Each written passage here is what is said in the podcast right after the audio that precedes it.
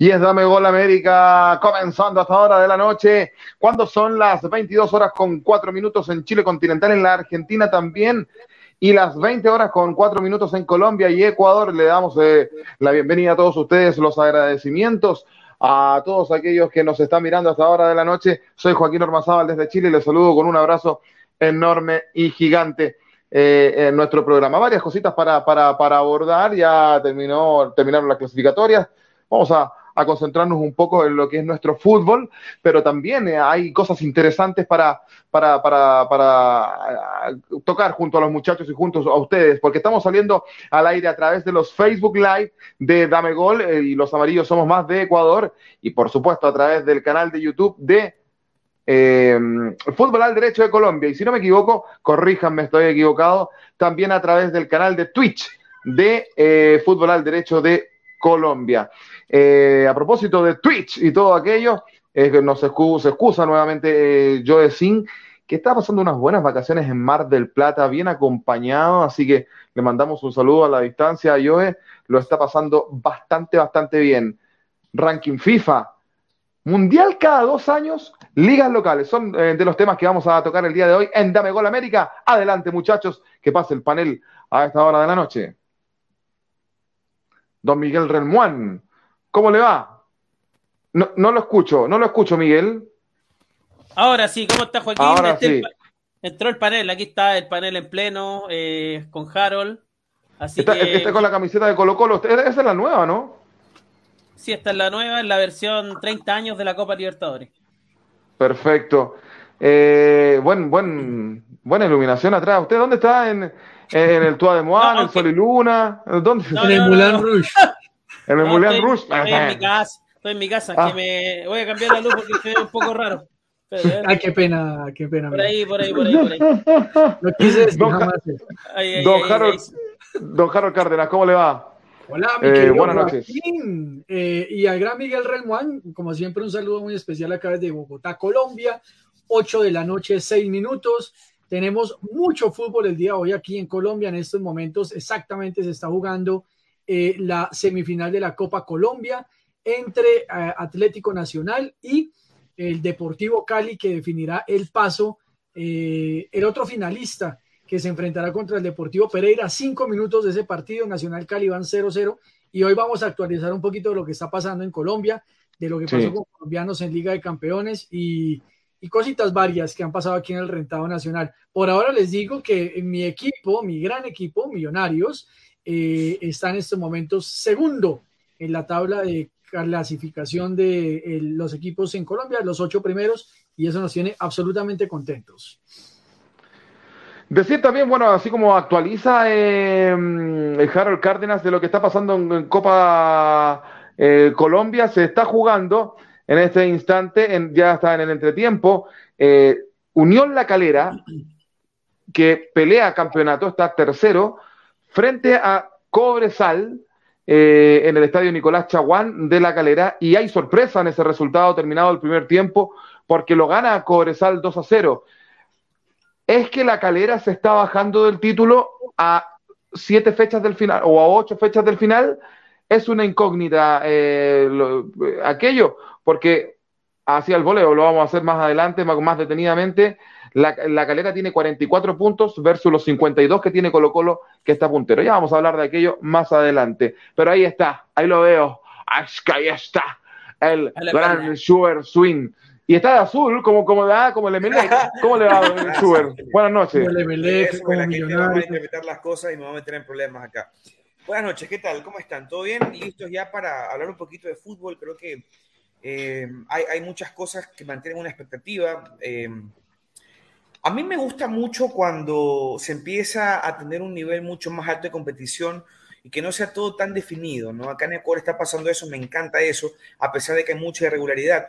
Eh, he visto los partidos de Champions League, he visto a, Cristina, he visto muy bien los goles de Messi, que fue doblete, me parece, que hizo hat-trick, pero no se le dio, eh, porque Mbappé se falló el penal, si mi memoria no me falla. En todo caso, creo que hay mucho fútbol. Mi, mi Atlético Nacional de Medellín peleando con el Millonarios de Colombia en, en Colombia.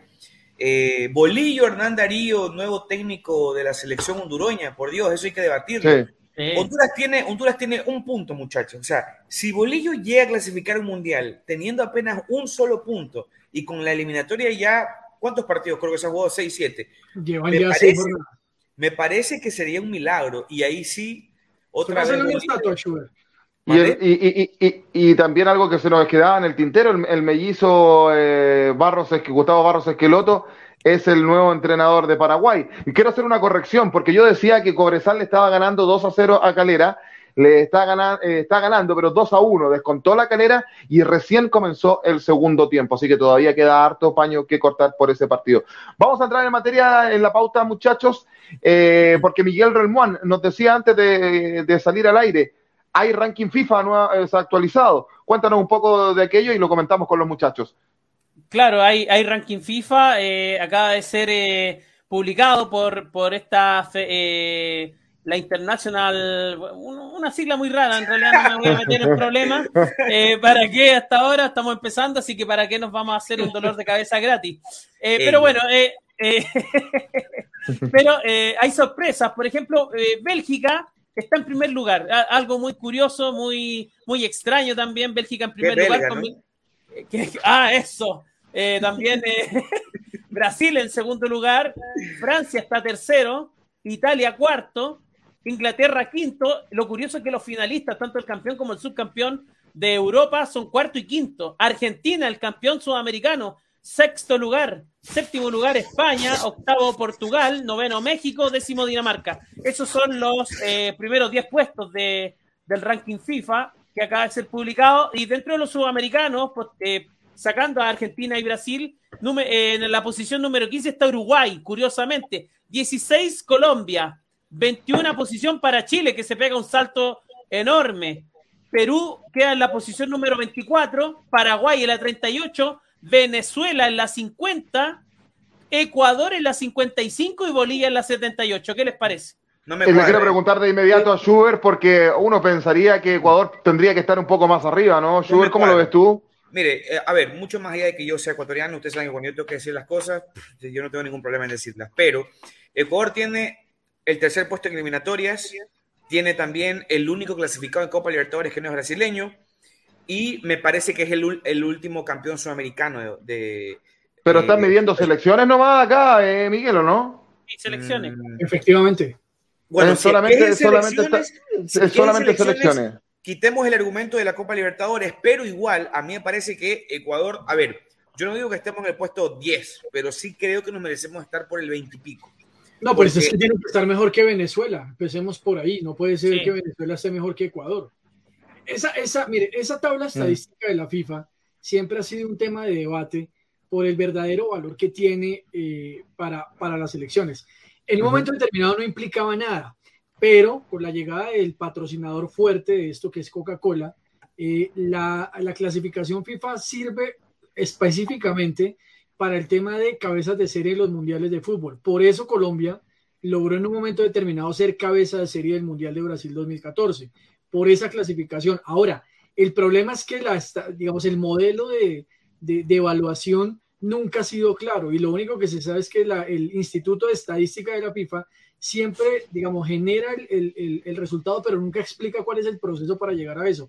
Por eso les digo, no tiene sentido que Venezuela, Venezuela esté por encima de Ecuador y, de otras, o sea, y de selecciones eh, como Bolivia, hasta la misma Bolivia está mejor. Entonces, siempre ha estado cuestionado porque no se conoce a profundidad cómo es el proceso para la designación de esa clasificación.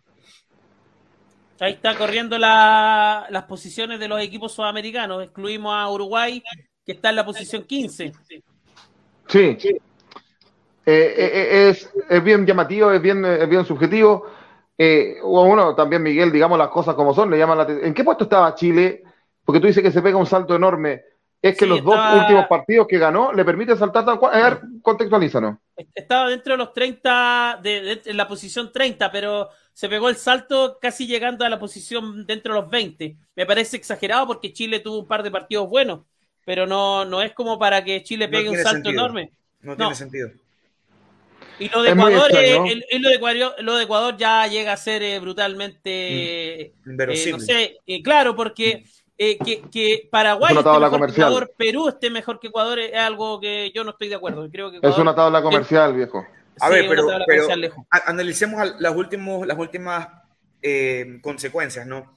En Copa América, ¿qué países quedaron eliminados? ¿Se acuerdan? En primera fase, acuérdense que habían eh, cinco grupos, clasificaban cuatro, me parece. Ecuador clasificó. Me parece que Venezuela y Bolivia no clasificaron. Y los dos están por encima de Ecuador, no me mm. cuadra. O sea, ni por la eliminatoria ni por Copa América, digo yo, ¿no? Para nada, para nada. Pero si fuera una tabla comercial también es extraño, porque uno podría pensar eh, que porque las selecciones tengan más figuras futbolísticas están más arriba. Pero digamos, Bolivia, ¿qué figura tiene? Martins. Pero Martins juega en un equipo de tercera división en Brasil, Cruzeiro, ok. Venezuela, por ahí, qué sé yo, pero qué. Hoy, hoy por hoy, una de las figuras de Venezuela, hoy, hoy, hoy por hoy, es Eduardo Bello, que juega en Deportes Antofagasta de la Liga Chilena, entonces no me cuadra a mí tampoco. Eh, no sé, yo lo encuentro muy extraño, extraño de todo esto, invitamos a, a nuestros amigos a que, a que comenten con nosotros eh, eh, de aquello. Pero hablando del, de, la, de, la, de, la FIFA y, del ranking FIFA, Infantino estuvo haciendo una gira por Sudamérica y estuvo en Chile también, Miguel, y dijo cosas interesantes, como por ejemplo Mundial cada dos años. Sí, dijo mundial, eh, eh, la visita de Infantino, duró 20 horas, no alcanzó a estar un día en Chile, eh, fue recibido con honores por el presidente de la Federación de Fútbol de Chile y, dentro de eso dejó varias cositas. Lo primero viene a explicarle a las federaciones de este lado del continente que eh, quiere organizar un mundial cada dos años, asegurando a los jugadores primero descanso de 50 días reales. esa es la primera promesa que le quiere hacer a los futbolistas, tener una para de 50 días reales en el año. Lo segundo es que eh, el torneo eh, ya, ya se anunció que aumentó a 48 equipos. Eh, hay un calendario que está corriendo donde se ajustarían los torneos locales, también las competencias de eliminatoria y finalmente este torneo mundial. Y, lo, y lo más curioso de todo es que él dice, me parece que también con un tema marqueteo, de que Chile es opción y debería creerse el cuento para organizar un mundial. Se habla del 2030. Eh, obviamente un mundial eh, hecho en conjunto quizás con Argentina. Con, Argentina se viene hablando hace años, ¿ah? O con Perú, claro, porque con países limítrofes. No, pero Perú no tiene infraestructura para eso todavía. Pero hace rato que se viene hablando de que, hace, rato que se viene hablando de que, Chile podría organizar el mundial, mundial con, con Argentina y esto lo venimos escuchando desde incluso la época de Blatter. Es que con Argentina se eh, puede, pero inclusive haces como que lo de la cordillera, el, eh, pones algo interesante marketeándolo y tienes infraestructura en Argentina y obviamente Chile, Chile lo que haría es, eh, ¿cómo se dice esto? Reafirmar una, una, una sentencia, ¿no? Es decir, como que terminas de adornar la situación. A, agrandar un poquito los estadios, porque los estadios en Chile a mí me parece que, que, que yo, mira, me voy a ir y Miguel se tiene que acordar. Hace 15 años atrás, un poco más, la discusión en Chile era que no teníamos estadio de infraestructura y los estadios estaban viejos. Se arregló, va, va a ser el, primer, el, primer, el primer mandato de, de Michelle Bachelet, digamos las cosas como son. Ahí, se, eh, cuando se hizo el Mundial Sub-20 femenino, eh, se arreglaron los primeros estadios y, y hoy por hoy eh, tenemos no estadio de primerísimo nivel mundial, no, no, voy a vender una pomada como decimos en Chile, pero por lo menos algo bastante más decente y más decente que los dos estadios más importantes, ¿ah? que es el, Nacional, que, lo están remodelando. en este momento, lo están remodelando y que el Monumental, que le falta también mucha eh, infraestructura, pero uno ve Concepción, este mismo estadio de La Calera, qué sé yo. Joaquín. Tenemos ya, sí, eh, ¿quién me pidió la palabra? ¿Schubert? Eh, yo, yo, yo, yo quiero preguntar dos cositas. Número uno, me confirman si la línea gráfica nuestra pasó a ser la de Brasil 2014 o Sudáfrica 2010. Estaba pensando yo. Estaba cansísimo. me encanta, el, me encanta esa mezcla como del río Amazonas con, no sé, me encanta, me encanta. Primero. Y segundo, yo quiero preguntarle a mi compañero Harold Cárdenas qué le pasa. ¿Está peleado con su princesa o cómo es que no lo veo con esa sonrisa de gamosita que, que nos alegra las noches y los jueves? ¿Qué, ¿Qué, es que le pasa, maestro? No, no, no, no, mucho trabajo, mucho trabajo. Entonces, ah, eso, me estresa un poco, pero ya. ya pagado? sí, ¿no? Está calladito. Está, calladito. No, no tengo, es que tengo demasiadas cosas en la cabeza. Oye, oye, vamos, vamos, vamos, vamos, vamos, vamos. Muchachos, ah. es, es, la locura. Y a mí me parece que es un vende humo impresionante todo lo que está haciendo el ah. Argentino. Porque, Harold, te escuchamos. Bueno, eh, aprovechando entonces lo que decía Miguel, efectivamente Jan Infantino se vino de gira por Sudamérica, vino en primer lugar a Colombia, la selección Colombia de fútbol, eh, la semana pasada, previo al partido contra la selección ecuatoriana, inauguró su nueva sede eh, eh, en la ciudad de Barranquilla. Una sede que por demás, créanme muchachos, no tiene nada que envidiarle a otras elecciones. se hizo la presentación junto con el presidente de la República, el presidente de la Federación Colombiana de Fútbol y estuvo el señor Infantino. De ahí, eh, bueno, Infantino dejó entre sus, entre sus famosas declaraciones que había hablado con James y que James estaba dispuesto a venir a Colombia, eh, a retornar a la selección mejor.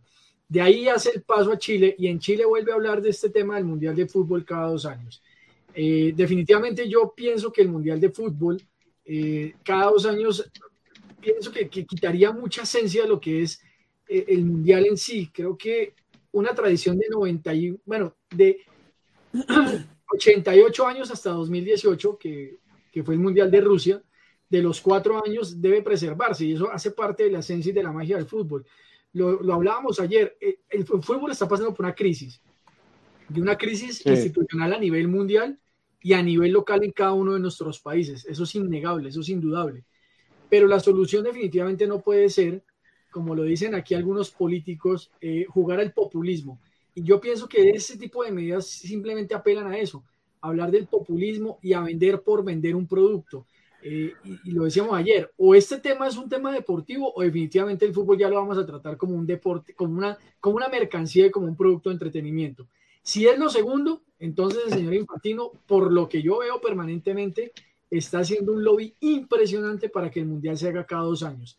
No es gratis que lo haga a través de la Federación de Arabia Saudita, que es la que hace la propuesta en el Congreso 71 de la FIFA. Eso no es gratis porque además hay una serie de implicaciones, eh, en más bien, hay una serie de comentarios en donde vinculan fuertemente hoy día a Jan Infantino con todos estos eh, jeques árabes y cómo se está utilizando el fútbol como una manera de, eh, entre comillas, lavar la cara de todo el tema de violación de derechos humanos en Arabia Saudita. Entonces, como siempre lo hemos dicho, detrás de esto hay, una, hay un contexto económico, hay un contexto político, y el señor Infantino, quien ya ha revolucionado el fútbol en los últimos años con llegada del VAR, Mundial de 48 y ahora Mundial cada dos años, pienso que si sigue en esa carrera, puede estar también cimentando las primeras piedras que eh, le pueden generar un problema a la FIFA. La UEFA son otros hipócritas. Eh, porque la UEFA cuando le conviene no le sirve la Superliga, pero cuando le conviene, como hablábamos ayer, en el, eh, deja que un equipo o, unos árabes compren al Newcastle, pero cuando no le sirve, entonces no quiero el Mundial así porque los clubes eh, saltan de inmediato. Entonces, aquí también es una lucha de poderes y lo que tenemos claro es que ni UEFA ni Conmebol, porque ayer hablaba el presidente de la Federación Colombiana de Fútbol, están apoyando el Mundial de Fútbol hasta el momento cada dos años. No sabemos que haya detrás después de todo ese lobby, pero definitivamente muy peligrosa la decisión. Hay el señor Arsen Wenger, eh, quien es el que está promoviendo, digamos, todo el tema académico y de estudio, hace una serie de variables que parecen interesantes y son interesantes de debatir, pero definitivamente creo que por más que intenten, la idea del mundial cada cuatro años, cada dos años, perdón, no es la más saludable. Y el fútbol, muchachos, la crisis, insisto, no se arregla haciendo un mundial cada dos años. Eso tiene un problema más de fondo. Y si ellos no se dan cuenta de eso, estamos fregados. De, hecho, eh, para complementar una información de lo que dice Harold, eh, Dinamarca, Suecia, Noruega, Finlandia, Islandia e Islas Faroe amenazan con eh, salirse de la FIFA por este tema de los... Ahora, Islas Faroe creo que nunca ha ido a un mundial, pero se está subiendo ahí por la puerta trasera. Sí, pues. Esa amenaza de Islas Faroe, pues como que no. Creo malas de las otras. Esta, esta, figura de Infantino, ¿no? Eh, que yo adhiero un poco lo que dice Harold. Dijo esta cosa media vende humo, porque era el, mismo que tenía la idea de que los laterales fueran con el pie, de que no sé cuántos cambios por lado. Eh, ¿Qué quiere conseguir con esto según tu, tu percepción, Schubert Infantino? Uy, hermano, si yo supiera lo que quiere Infantino. A ver, el fútbol es un negocio el fútbol mueve masas, el fútbol es todo lleno de intereses, el fútbol maneja sociedades, eh, lavan cerebros. Entonces, es muy difícil saber qué quiere Infantino. Yo lo, lo, que, a ver, lo que un dirigente como él quiere es que sea recordado por cambios drásticos positivos. Entonces él quiere tratar de ser protagonista en todas partes, él quiere, por ejemplo, el tema de que ustedes decían de lateral con el pie, dice, a ver, si yo formulo esto y me sale bien, ah, yo quedo como el presidente de la FIFA que cambió el fútbol, que sacar con el lateral con la mano y vas a sacar con el pie. O sea, son cosas que de a poquito eh, cada grano quiere formar una, montaña. Pues yo no sé si tenga la capacidad de Infantino para, eh, para que todo tenga éxito. Es más, creo que ese turcito en Sudamérica se nota a leguas que hay solamente el interés de querer el voto, porque fue tan populista el tipo que en cada, en cada país que iba se ponía la mascarilla del país, o sea, hermano, parecía un político pidiendo el voto en cada... En cada... camisetas con el nombre de él. Eh, eh, a ver, el más es como mm. que está recorriendo cada parroquia de una, de una ciudad grande y ah, puede usar la camiseta de la parroquia. Ya, pero se va de la parroquia y no conoce un carajo, ¿me entiendes? O sea, eh, esa es la realidad, ¿no? Entonces, pero a ver, todos los presidentes son así, muchachos. No, no seamos tampoco tan duros con Todos los presidentes de toda índole son vende humo. Hermano, y los candidatos presidenciales también. Amigo, hasta el, hasta el presidente del barrio, que hace una canchita para los pendejos, ese Oye, acá, acá, miren lo que les voy a contar. Que me Yo soy presidente de mi junta de vecinos, ojo. Es que me hace mucho sentido lo que dice. Junta de Acción Comunal y de Consejo de Administración. Presidente de la que ya. presidente de Stalin, es que, presidente de Stalin es que puedes estar me, me, hace, me, hace, me, hace, me hace mucho sentido lo que dice Schubert, porque acá había un conflicto en la villa donde vivo yo, se instaló una cancha de tenis, que años fue cancha de baby fútbol, y renunció el presidente de la Junta de Vecinos porque se cambió de, de sector, ¿no? De villa. Y, y cuando se, se, contrató, la Junta de Vecinos contrató un profesor de tenis, lo presentaron mediante un video en el grupo de WhatsApp de los vecinos, y el expresidente se molestó, dijo, pero no se olviden que esa cancha la hice yo. O sea, hay, este tipo de, problemas y de incluso de ego se dan en, todas, pero en todas partes. Tenemos comentarios, ¿y a quién va con los comentarios hoy día? ¿Miguel o eh, Harold? Voy, voy, voy, voy, voy, voy, voy, voy. Miguel, bueno, vamos, como siempre, eh, Fanny Moreno dice buenas noches, lista, lista para escuchar sus apreciaciones. Hola Fanny, un fuerte abrazo para ti. También eh, Gabriel Jorquera. Qué bella camiseta, Miguel, original o del Persa del 40. Báñalo. ¿Qué no voy a contestar esas preguntas ineptas. Eh, de, May, de May, del barrio May. De, May, de los toldos, de, los toldos que están acá en, San Bernardo. Exactamente. Eh, Gabriel Jorquera dice también: hay cuatro estadios mundialistas en Chile. Eh, son el Sánchez Rumoroso, el Ester Roa, el Nacional y el Monumental. Esa es una apreciación que él tiene respecto al, aforo. Yo creo que hay tres. sí, son. yo, creo, ¿saben? Yo que creo, muchachos, ¿Mm? hagamos una comparación. Miremos lo que nos dejó 2014, a partir de lo que dice Gabriel. Miren los estadios que nos ofrece Copa Libertadores cuando vamos a jugar a los equipos brasileños. ¿Qué estadio? Pensemos el, de, el del Palmeiras o el del mismo Corinthians, creo que es, el, el Arena do Brasil. Eh, ¿Qué estadio en Sudamérica de nuestros países siquiera se le acerca a uno de esos estadios brasileños? Al menos en Colombia, yo les digo que ninguno. La última ¿Cuál es el estadio más grande de Colombia? Que se hizo aquí fue en el 2011 por el Mundial Sub-20, mundial al que pude ir afortunadamente, pero estamos hablando de estadios que hace 10 años no tienen siquiera la convergencia para albergar un mundial. Colombia, en una medida populista también del presidente de la República, optó por ser candidato al Mundial de Fútbol Femenino y la FIFA de inmediato le dijo, olvídese, usted no tiene la más mínima oportunidad. Harold, ¿cuál es el estadio más grande de Colombia? ¿El estadio más grande cuál es? Eh, los estadios más grandes acá deben ser el de Bogotá, el Nemesio Camacho, el Campín, el Girardot y el del Deportivo Cali, el Pascual y el Metropolitano Barranquilla. Creo que son los más grandes. ¿Cuánta gente entra en el más grande? ¿Cuál es el más grande y cuánta gente? Yo creo que en el Campín tiene un aforo de 40 mil personas. No es nada. Eh, ese es como el estadio más grande. Entonces son pequeños, porque acá el, estadio más, a ver, el estadio, el, estadio modelo, que era donde jugaba Barcelona antes, tiene capacidad de 40.000 personas. Es un estadio viejísimo. De ahí el, el Capuel es de 45, me parece. El de Barcelona es de 60.000. Han entrado 90.000, pero el aforo es 60.000. Pero yo creo que ese es el único. En Chile creo que el Monumental también el Monumental de 43 mil y el Nacional. No, no, no, no corrijo. Te corrijo, Miguel. El, más grande acá es el, es el Nacional, que con, con, la remodelación. Antes hacía 80 mil personas, pero con gradas. Ahora, hacía 80 mil, pero ahora con butacas hace 48 mil. Y el Monumental, el antiguo Monumental con galería hacía 60 mil. El Monumental de Colo Colo, pero hoy con eh, butacas hace 47 mil. Están casi al, al, a la par con el, con el Nacional. Bueno, Son los dos estadios más grandes de, Chile. El tercero es el Ester Roa de Concepción, que hace 32 mil y fracción. Yo le voy a contar una anécdota, muchachos, de cuando era pequeño. A mí me tocó ir a ver al Real Madrid contra Colo Colo. Qué rico. El, el año. Anda, tenía como. 92. Estaba Zamorano en ese Real Madrid. Estaba Zamorano en el Real Madrid, Prochineki, eh, Laudrup, Amavisca, eh, Paco Bullo, Amavisca, Michel, Sanchís, eh, un equipazo. Butragueño. Butragueño, el buitre, y Colo Colo, bueno. Dirigido por eh, Valdano. Por Valdano. Colo Colo, eh, me parece que fue el 93.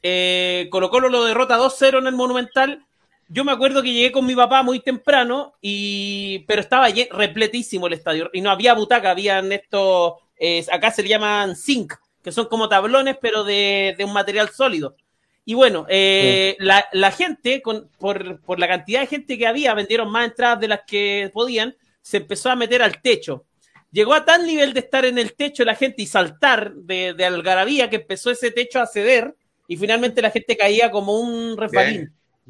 Y murieron dos personas y hubieron una cantidad de heridos impresionante. Yo me perdí el primer tiempo, yo vi el primer tiempo mirando hacia los baños.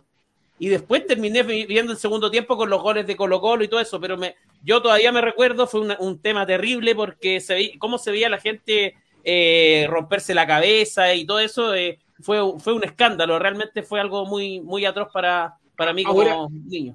Miguel, y el tema es que la FIFA, por, eso les digo, o, o cede la FIFA o definitivamente, porque a ver, Brasil, ¿qué le, dejó, ¿qué le deja los mundiales a los países? Al menos a Brasil. A Brasil le dejó un problema económico porque la infraestructura de sus estadios es muy grande, el mantenimiento es absolutamente costoso y luego los gobiernos no los mm. asumen. Y recordemos que en Sudamérica, al menos en la gran mayoría, creo, al menos pasa así en Colombia, los estadios no son de los equipos, en su mayoría son de los municipios, de los departamentos, de las ciudades. Acá también. El tema es si nosotros, si los gobiernos latinoamericanos están dispuestos a invertir millonadas y millonadas en un mundial de fútbol.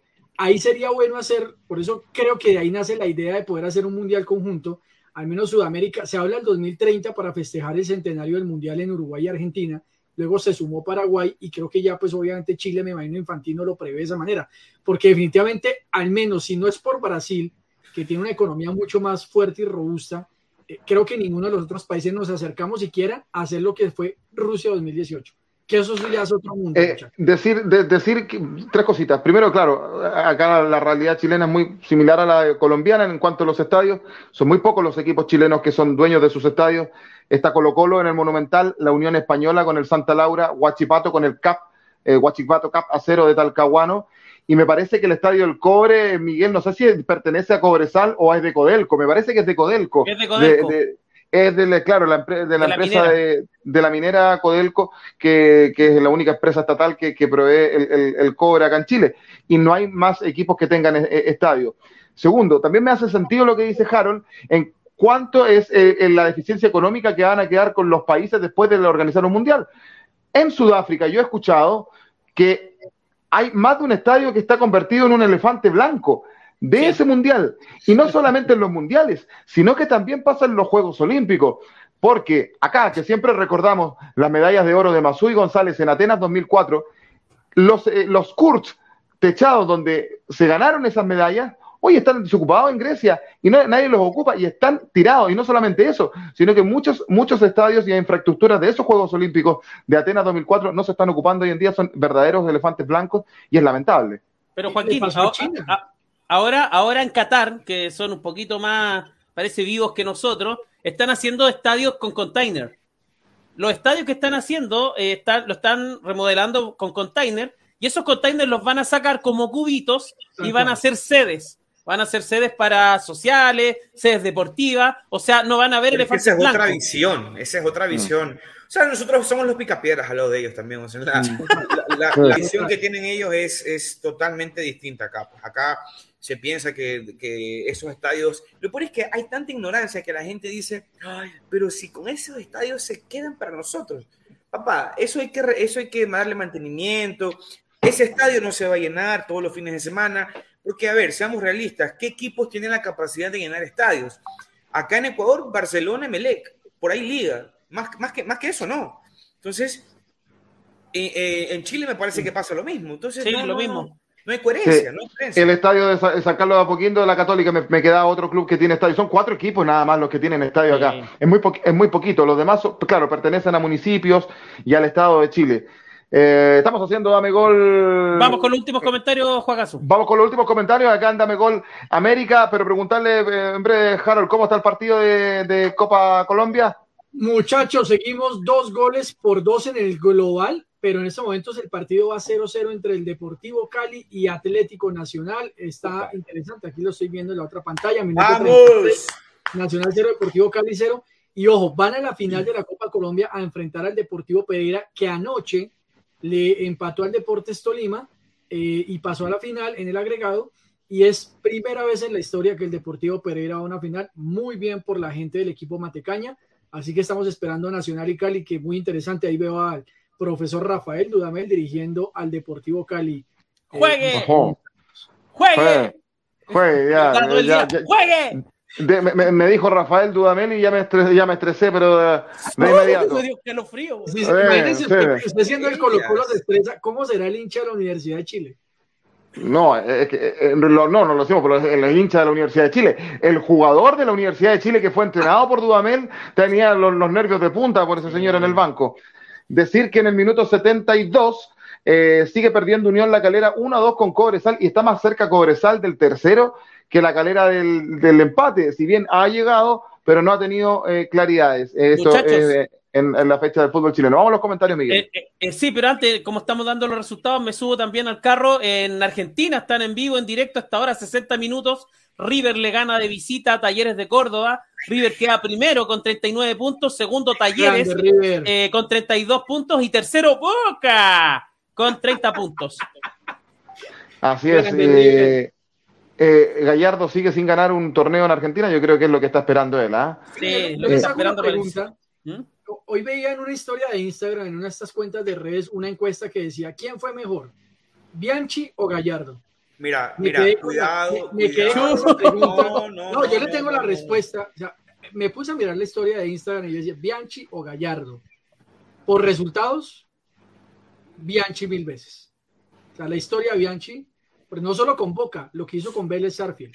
Y a creo ver, que eso sí le falta a Gallardo todavía. A ver, yo, yo, sí quiero hablar de, yo sí quiero opinar rapidito de este tema. Miren, uh -huh. a mí me parece que Gallardo es el mejor técnico de Sudamérica. En la actualidad.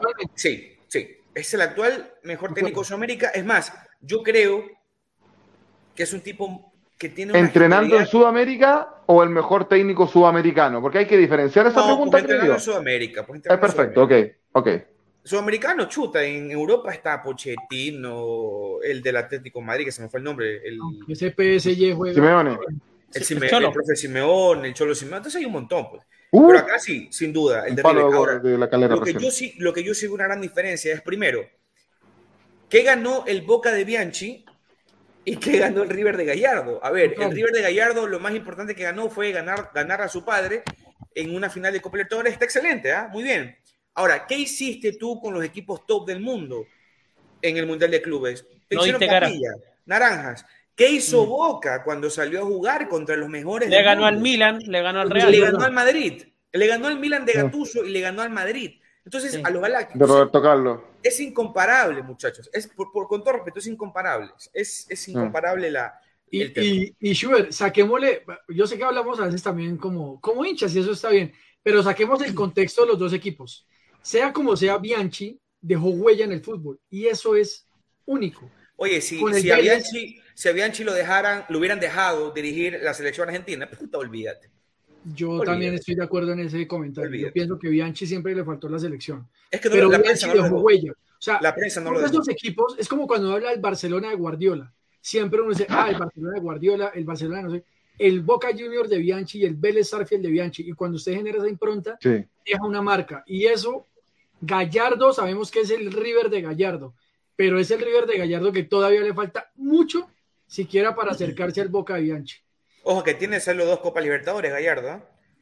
Dos nomás tiene, ¿eh?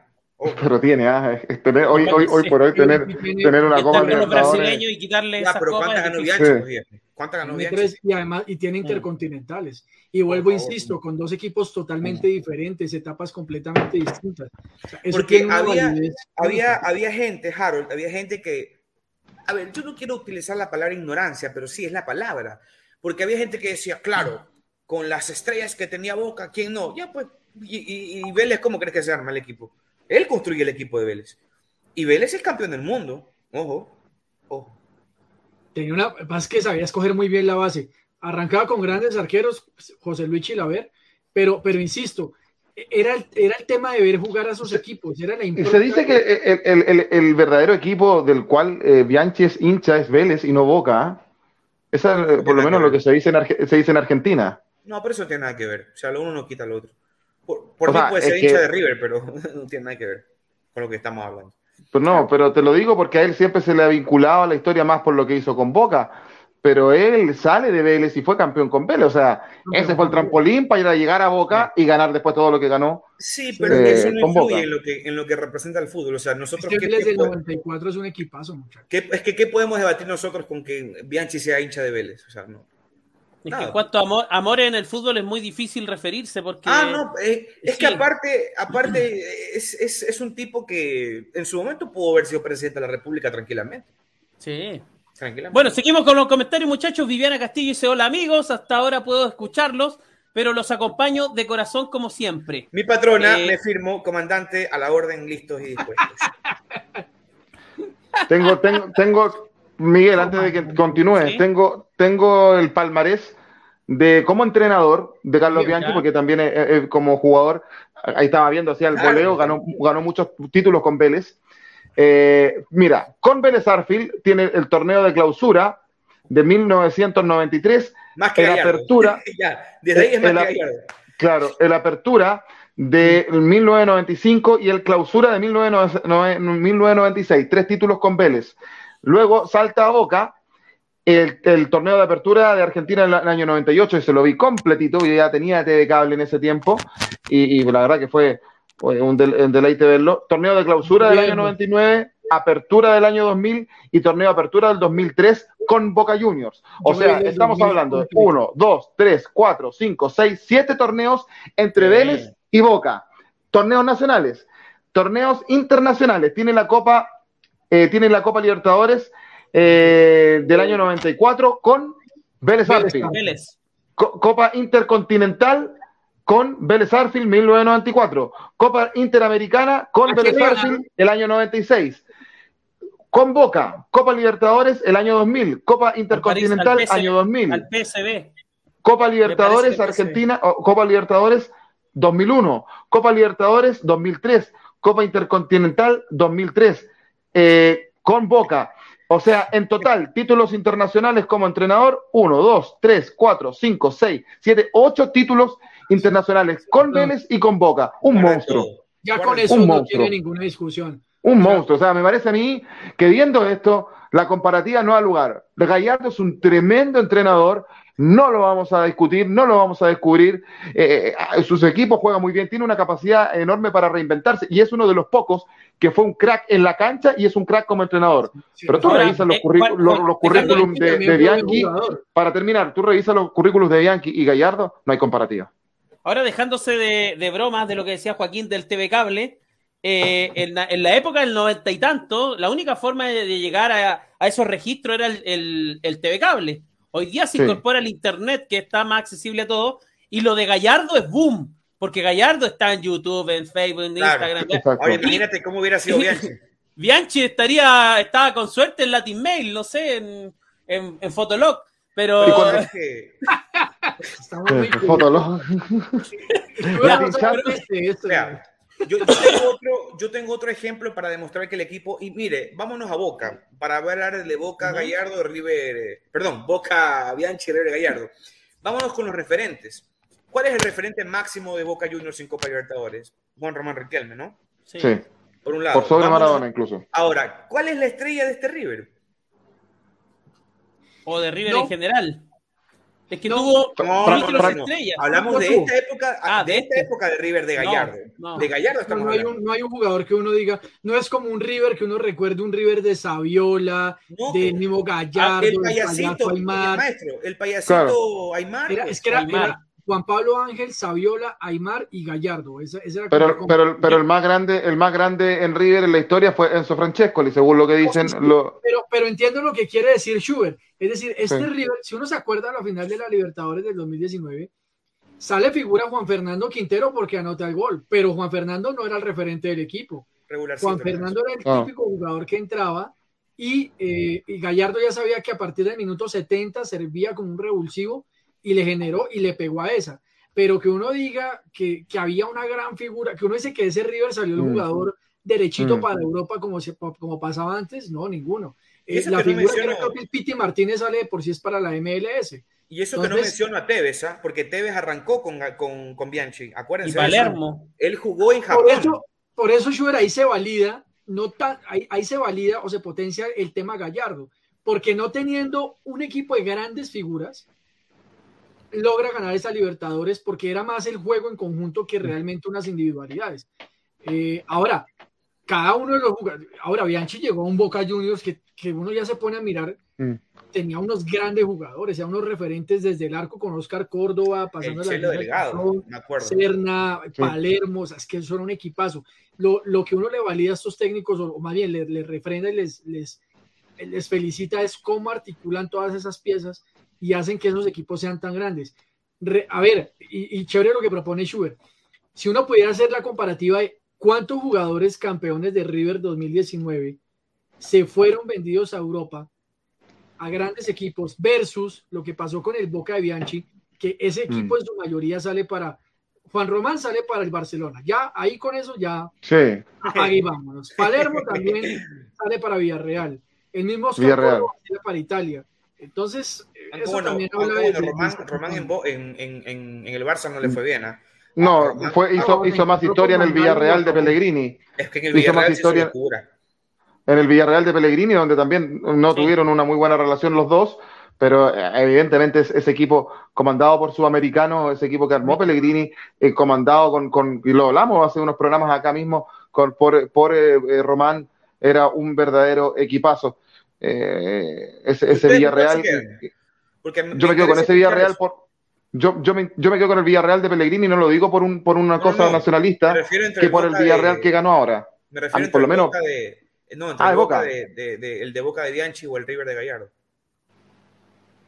Yo creo que el Boca de Bianchi era imparable, yo te lo digo, yo, yo, lo vi, yo lo vi, yo lo vi jugar, yo lo vi jugar y, de verdad era una cosa, era, era un espectáculo.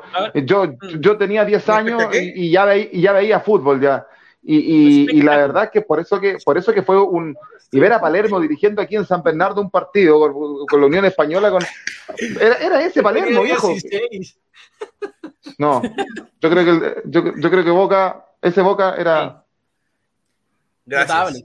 Me alegro que esté con gente, me alegro que esté con gente de fútbol. ¿eh? Hay mucho comentario, muchachos, mucho comentario. Vamos, vamos, vamos con, vamos, eh, atención, Joaquín Hermazaba, vamos con Sheila Prospel. Dice, hola chicos, ¿qué tal? Hola, Sheila. pausa, pausa, pausa, pausa, pausa. Yo voy a, ser cupido aquí. Yo voy a ser cupido aquí. A ver, Sheila, ¿cuáles son tus intenciones con Joaquín? Joaquín es un muchacho que está en Chile. Él dice que va a tomar avión, tren, bus, caminando si quieres. Ella quiere venir a Chile, dice que tiene familiar en Coquimbo. Ya, Ella. Pues, perfecto. Pero ¿cuáles son las intenciones de Sheila? Ese es el primer punto. Pero eso me lo tiene que contestar a mí, pues no a ti, no se ha metido. Yo soy periodista. ¿Para qué se meten el mando de, los comentarios? Pero podemos hacer algo, podemos mandarle el link a Sheila para que se conecte. No, ¿qué te pasa? ¿Qué te pasa? No, no, no, no, no, no, no, no, no, se le ocurra. No improvise, no improvise. No haga trabajo de bicho a la que. No, no, no, no, no se ponga creativo, como dice mi jefa. Ya Miguel se fue, se fue como, como Dubai ahorita. en avión. claro, ya se fue. Ya, vamos con otros comentarios. Eh, Gabriel dice que fue el, el 93, 1993, si no me equivoco, la visita de, de Real Madrid a Colo Colo en el Monumental. Eh, Enrique Savera dice, hola Harold, tengo un amigo Ricardo que tiene problemas, él sufre de Alzheimer, pero está eh, recontento porque conoce gente nueva todos los días. ¿Podrían mandarle un saludo en Dame Gol? Claro. Yo no, Enrique, espero que sea en serio, pero que sea en serio. No, seas tan infeliz para hacer una. Si es así, saludos a Ricardo. Miguel. sí. Miguel, va, a ser materia de, va a ser materia de discusión más adelante por la polémica del, del, arbitraje de Tobar ayer. El VAR acaba de desestimar un penal para la calera. por favor, el, por favor, el comentario de Gabriel Jorquera, el de los abogados. Somos así, cada día más ojeras. Sí, ah. no lo quise poner porque podía tener polémica. por la realidad, por, lástima. Eh, eh, Jorge Andrés González desde Punta Arena dice: Buena, buena, Miguelito, hola, ¿cómo está? Fui a pegar la pera a Punta Arena, así que tengo que hacer el canje. Gabriel Jorquera dice: ¿Qué, qué, se sabe del técnico Paraguay? Eh, suena muy fuerte, creo. No sé si lo han anunciado. Ya. Fue presentado. Ya está ah, confirmado. lo, presentó, lo presentó la, con la, la, Federación Paraguaya. Es Barros Esqueloto, el técnico de, de Paraguay. Terrible eh, Sí, y Schubert puede dar su opinión cuando dirigió eh, Boca. Y no, no, no tiene muy buenos recuerdos de él como entrenador. Me imagino que sí como jugador. Estaba en el equipo de Bianchi a propósito de pero como entrenador, Schubert, Barros Esqueloto. A ver, no, a ver, a ver. Me parece un técnico bueno, me parece un técnico bueno, pero no supo. Lo que pasa es que dirigir a Boca es como. Es otra, es otra cosa, no, no es un equipo de fútbol. Boca, Boca es un mundo.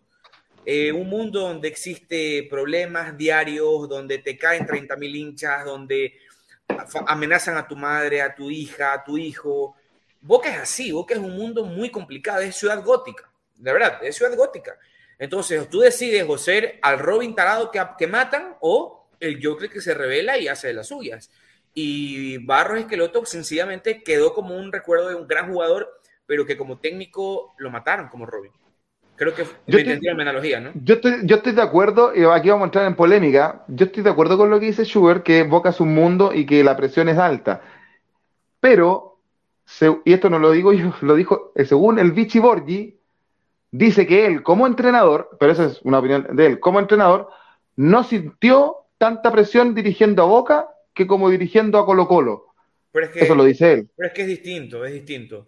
Por tres razones. Primero, ¿de dónde es Borghi? Borghi es argentino. argentino. Ok, perfecto. Campeón mundial. Por eso. O sea, estás con tu gente. O sea, no es lo mismo. Si tú eres un técnico de Boca que tiene una presión extranjera, ahí se lo matas al primer mm. partido, ¿eh? Lo matan. Ahora, ser, eh, eh, ser técnico de Colo Colo, las épocas también van cambiando, ¿no? O sea, yo no, por ejemplo, ahora en Boca yo me atrevo a decir que los jugadores no tienen, los jugadores no tienen tanta presión. Sí tenemos tantos payasos de jugadores, puta. Los más felices de la vida están. Advíncula mm. está jugando en Boca. Antes no pasaba eso, muchachos. no, pero no, no, pero un Solano único impresionante. ¿Qué cosa? Yo Solano, el mejor peruano que pasaba por Boca. Pero si yo, de no hablo, yo estoy hablando de Advíncula. Escuchen bien, de Advíncula. Ah. De Advíncula estoy hablando. era el, que... El, que quería eh, Riquelme ahí era el Guaso Isla y él finalmente se fue a Flamengo y traen Advíncula. Riquelme quería, Riquelme quería, mira, yo he escuchado esto eh, en unas investigaciones que yo he hecho de, con periodistas argentinos, argentinos cercanos al mundo de Boca, y yo he preguntado mucho el tema de cómo es que este Boca no ha cambiado tanto en cuestión de refuerzo, porque cuando Riquelme se, se propone ser dirigente, él dice eso. Yo voy a hacer que volvamos a ser, como equipo y como institución, el equipo de, de, monstruos de jugadores. Y no pasó aquello. Y tiene mucho que ver, tiene mucho que ver con que eh, la moneda argentina está muy devaluada. Y aparte, tiene mucho que ver también de que Boca ya no es el equipo respetado, hablando de jugadores, porque como te digo, ahora cualquiera juega en Boca. Lamentablemente es así, es la realidad, muchachos. ¿Cuál fue el último nueve bueno de los últimos años que tuvo Boca, por Dios? Ávila, Ávila era el nueve de Boca, el, Pipa, el, perdón, el Pipa, el Guanchope Ávila era el nueve de Boca. Déjense mm. por Dios. Hay más comentarios, Miguel, porque tenemos que pasar por las ligas locales antes de terminar. Eh, tenemos a Giovanni Martín, dice saludos muchachos desde Ecuador. ¿Qué y, fue? Eh, Luis Giovanni Martín, saludos muchachos desde Ecuador. ¿Qué fue? Ese es de Quito, creo que. Ya. Y Luis Espinosa dice Delgado, leyenda del Cruz Azul. Esos son los comentarios. ¿Quién es Luis Espinosa? Nuestro amigo, ¿no? Nuestro amigo panameño.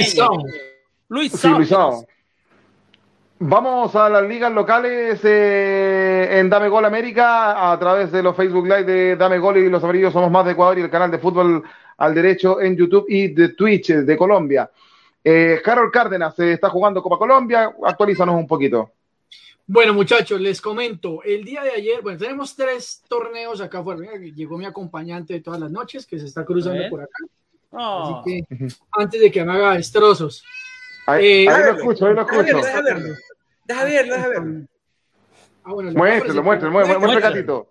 A ver, a ver, a ver, a ver. Miren, aquí está el, el gatito. no alcanza gato, ya. Ay, ¿Cómo se llama? ¿Cómo se llama? Alba. Lennon. ¿Qué? Lennon, por favor. ¿A, ti no te gustan los Beatles? No, sí me gusta, pero no le pondría a mi gato Lennon. Pues, Lennon. Está muy bien, está muy bien. Eso no es de gratis. Bueno, muchachos, les comento que en Colombia estamos jugando tres torneos, digamos, para que toda la gente se contextualice. Nuestra liga colombiana, que es el torneo mayor de nuestro país, eh, la denominada Liga Betplay.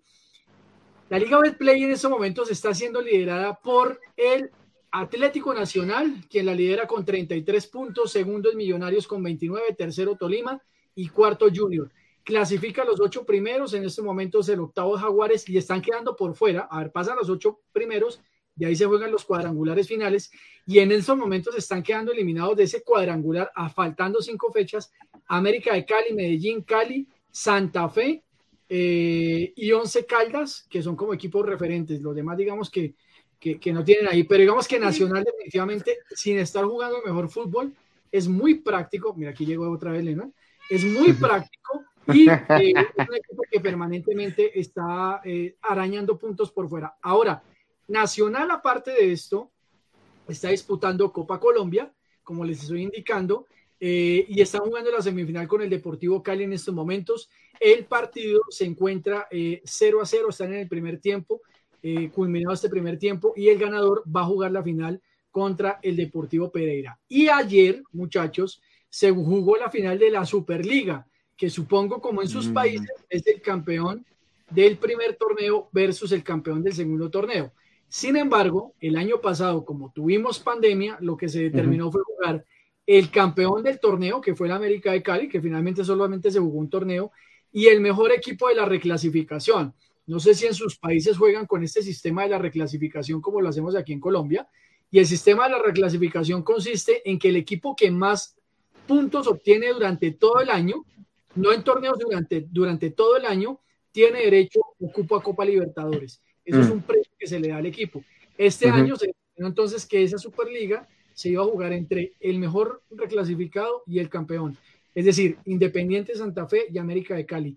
Y el torneo lo ganó ayer el Independiente Santa Fe en Bogotá, en la ciudad de Bogotá, derrotando al América de Cali en un global de cinco goles a tres. Ganó en Cali 2 a 1 y ganó ayer en Bogotá 3-2. Y ojo porque Juan Carlos Osorio, ese técnico colombiano muy conocido en el ámbito latinoamericano, definitivamente está en una crisis de resultados. Ya le fue mal con Nacional, no salió nada bien de Atlético Nacional. Este tema de la rotación definitivamente la gente no lo comprende, no lo entiende.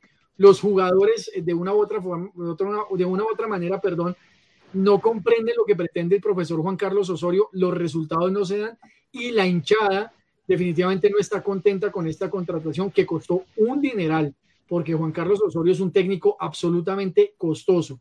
Así que el América de Cali, y ojo, los hinchas ya se metieron con Juan Carlos Osorio, lo increparon en un partido aquí en Bogotá. Eh, el tema y los ánimos en el América de Cali están muy caldeados. Atlético Nacional, sin duda alguna, el equipo que ahorita está rompiendo con todos los eh, resultados.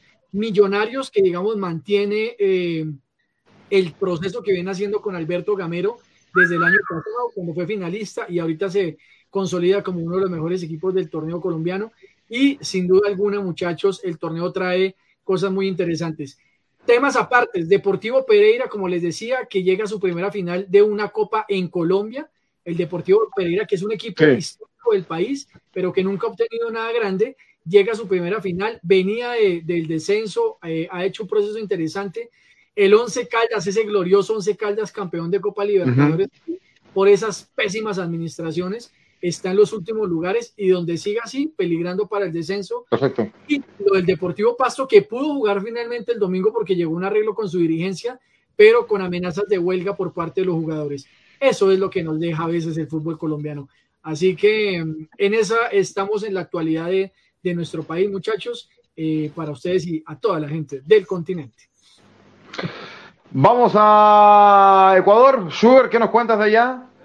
Cuando acá en Chile acaba de terminar, perdón, Sugar, eh, Unión La Calera 1 a 2 con Cobresal. Resultado sorpresivo, gana Cobresal y La Calera, mm, entre comillas, se podría ir despidiendo del título o como de candidato. Faltan ocho fechas todavía, pero, pero, pero la verdad es que este era un resultado que los caleranos no se esperaban. Pero ya vamos a ir al fútbol chileno. Vamos a Ecuador, eh, Schubert. Ok, bueno, el torneo está, está muy bueno, me gusta, me gusta muchísimo porque las cosas son como muy irregulares, pero eso permite que la competencia sea también interesante, ¿no? Lo numérico te, te da una perspectiva interesante. ¿Quiénes están peleando? A ver, para tenerlo claro, el campeonato ecuatoriano de fútbol se divide con dos etapas, primera etapa y segunda. Sí, un genio, ¿no? Primera etapa y segunda. Tremendo. El, el ganador de la primera etapa es el que obviamente quede en primer lugar en la tabla de posiciones de los 15 primeros partidos, ¿ok? Ese ganador es el Emelec, ¿ya? El bombillo, como se dice acá, el bombillo. ¿ya? Ese club es el finalista, el primer finalista. Ya estamos muy cerca de cerrar el año y Emelec está peleando, pero está muy lejos todavía. Independiente del Valle, muchachos, por primera vez en su historia, está en primer lugar y está cerca de ser finalista. Entonces, ¿cuáles son los candidatos para ganar la segunda etapa de Ecuador, Independiente del Valle? El conjunto de la Universidad Católica de Joe Singh, el equipo de Liga Deportiva Universitaria de Quito, el Club Sport de Melec y Barcelona Sporting Club. Barcelona creo que está hay menos posibilidades, ¿ok? El día domingo se juega el clásico del astillero. Obviamente ese partido yo se lo recomiendo, va a estar muy bueno. Hay un duelo interesante en la cancha. Barcelona no le ha ganado al Emelec desde el año pasado en pandemia, que yo estuve en el Monumental, con el del paraguayo Cristian Colmán. Y Schuberson estaba preocupado porque por ahí me, me lanzaron el dato de que yo estaba en la lista negra del equipo del Club Sport de Melec entre los periodistas que no, que no quieren. Entonces, ah, yo no, dije, si no.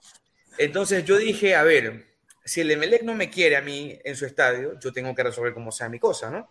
Entonces resulta que acá tengo justamente uno de mi, una de las tantas entradas que tengo para entrar al estadio del Club Sport Emelec, porque no crean que van a este humilde servidor de periodistas a hablar fuera de, mí. Ya, ahora, Resulta. tu tormento soy yo. ¿Qué? ¿De qué? Porque tu tormento soy yo. Ahora, no crean que como, que como, como tengo esto, eh, me estoy aprovechando. No, no, cuidado, no piensen eso. Pero lo que sí les puedo decir es que mandamos el correo igual y hoy me llegó la acreditación aprobada. Entonces, o me mintieron mis fuentes del MLEC de adentro diciéndome que, que, no, que no me querían, o el jefe de prensa dijo, ya, ya, déjalo entrar. Entonces, como sea, vamos a estar, muchachos. Tenemos triple acceso, más que en el estadio de Barcelona. Tenemos acceso como, como periodista, acceso como hincha, de, como propietario de Swing. O sea, olvídense que Schubert Swing va a estar en el estadio del Club Sport Emelec, sea como sea, en la localidad que sea. Ahora, algo que sí, para hablar un poquito de fútbol, muchachos, Emelec tiene una baja importante que es la de su hombre más eh, difícil, más con mejor toque, la disposición táctica del Emelec depende mucho del uruguayo Sebastián Rodríguez, es un crack de verdad. Ese jugador, mis respetos. Es el único LML que yo digo, este es. Sebastián Rodríguez por expulsión, perdón, por amonestación de tarjeta y por lesión, le dieron un, un, shoot en la, en la nariz y está lesionado también, o sea, por ninguna de las dos. Eh, el Quito Díaz va a jugar el clásico del astillero, está muy motivado. ¿Saben que me.? No, esto nunca les conté a ustedes. vieron el video del Quito, ¿no? Pero nunca les conté lo que había pasado. Eh, a ver, el Quito Díaz y yo no éramos amigos, pero sí teníamos comunicación por un jugador en común, amigo que teníamos, que era Jorge Matamoros. Yo les contaba que yo iba a farrear con los jugadores de Barcelona, iba a los asados, veía de todo yo, desde muy pequeño con ellos. Hubo una acción que a mí me molestó el Quito Díaz que tuvo una actitud frente a un hincha contra una niña y una señora, y yo me enojé y lo mandé a la miércoles. Entonces desde ahí no hablábamos. Nos topamos en un asado de otro jugador amigo en común, que no puedo igual por, por seguridad decirlo. Eh, estamos en comiendo el asado y yo me le acerco y le digo, ¿qué fue? Y me dice, viste que has crecido. Y le digo, sí, ¿cómo va? Porque él me conoció, pues obviamente desde pequeño, pues yo tenía 15, 14 años, cuando... no, no menos. A ver, muchachos, hagan cuenta, 2013, más o menos tenía unos 7, 8 años, no sé, pero era muy menor. Entonces, él me conoció niño. Y ya, pues me ve ya grandecito. Entonces, oh, viste, que creció, que sí. Le digo, sí, sí. Me dice, y el man no sabía que yo era periodista. Y yo le digo, no, soy comentarista. Ah, no, no, no te puedo hablar, me dice. Y se me, se me rió un rato y se fue. De ahí se me acercó, hablamos un ratito, hablamos de fútbol. Eh, yo, le, yo le expliqué algunas cosas de lo que se estaba hablando. Y nos tomamos eh, una. Hay una bebida acá tropical que se llama colada morada, que es, en esta época se sirve. Y nos tomamos una, no, no hay alcohol por si acaso en esa, comimos el asado, nos tomamos una foto. Y y ya, y yo le dije, ya, pues mándame un saludo para mandarle a los muchachos. Y ya, mandó el saludo. Entonces, ya se supone que con el Quito todo arreglado. Eh, Oiga, bien buena se ve la colada morada. ¿ah? Lo estoy mirando aquí. Espectacular, es espectacular. Se come en, el Día de los Muertos. Acá hay un feriado que se viene en Ecuador. el, primero, ¿El primero de noviembre? Sí, sí, sí. Acá solamente el primero de noviembre. Y el 31 de octubre. Cinco días de vacaciones nos van a dar, muchachos. Ándate, eh, cabrito. Sí, pero yo soy periodista, maestro. Los periodistas no tenemos vacación ni del 25 de diciembre, descansamos nosotros. Pero bueno, El, clásico, el clásico está emocionante, muchachos. Y yo les tengo a la gente que, que sigue desde Ecuador. Sugar Swing, Sugar Swing, eh, para bien o para mal, se lleva bien con la gente de Lemelec. La gente de Lemelec siempre me ha recibido con las puertas abiertas. Y es sorprendente porque uno dice, a ver, Sugar parece hater de Melec, pero cada vez que yo he ido al campo la gente se me acerca, eh, te juro y te prometo, que hasta fotos me han pedido. Ahora, yo le digo. ¿Nunca se ha llevado una puteada? Nunca, no, al contrario, siempre es saludo, la joda, ¡eh, gordito, negrito! Yo que fui, todo bien. Me invitan un shot de, tequila, un shot de aguardiente. Mm. Ándate, cabrito, ya después me imagino. La gente le melé conmigo, te juro, al 100. Es más, este yo le propuse a mi jefe y armamos algo con Carlita Almeida y mi compañero que lo conoce de Relmuán, que es Daniel Sarmiento. Sí. esa es la colada morada. Vamos a estar, los amarillos somos más, vamos a tener un spot de la, de la radio redonda afuera del Estadio Capuel, como una mini isla, para poder hacer la previa. Así que vamos a ver cómo nos va en el experimento social, porque recuerden que el programa es de Barcelona, no hay hinchada visitante, vamos a estar rodeado de puro melexista y el programa durará tres horas, desde la una de la tarde hasta las cuatro de la tarde. Así que ahí están cordialmente invitados. Y bueno, a mí me toca a mí me toca comentar, eh, me toca comentar el partido para Radio Moreno. Por acá dice Jorge, ponga, ponga el comentario para él que me ver, a ver, a ver, a ver, a ver. A ver, dice por acá Jorge, con tanto asado Schubert creció bastante. Ya déjame, bobo. Déjame.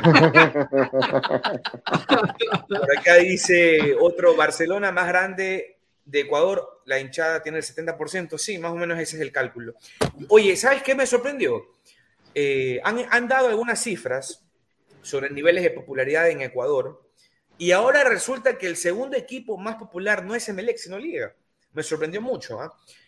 Dicen que Barcelona tiene el 72% y que Liga tiene el 15%. Y que Emelec tiene el 13% más o menos. Algo así era.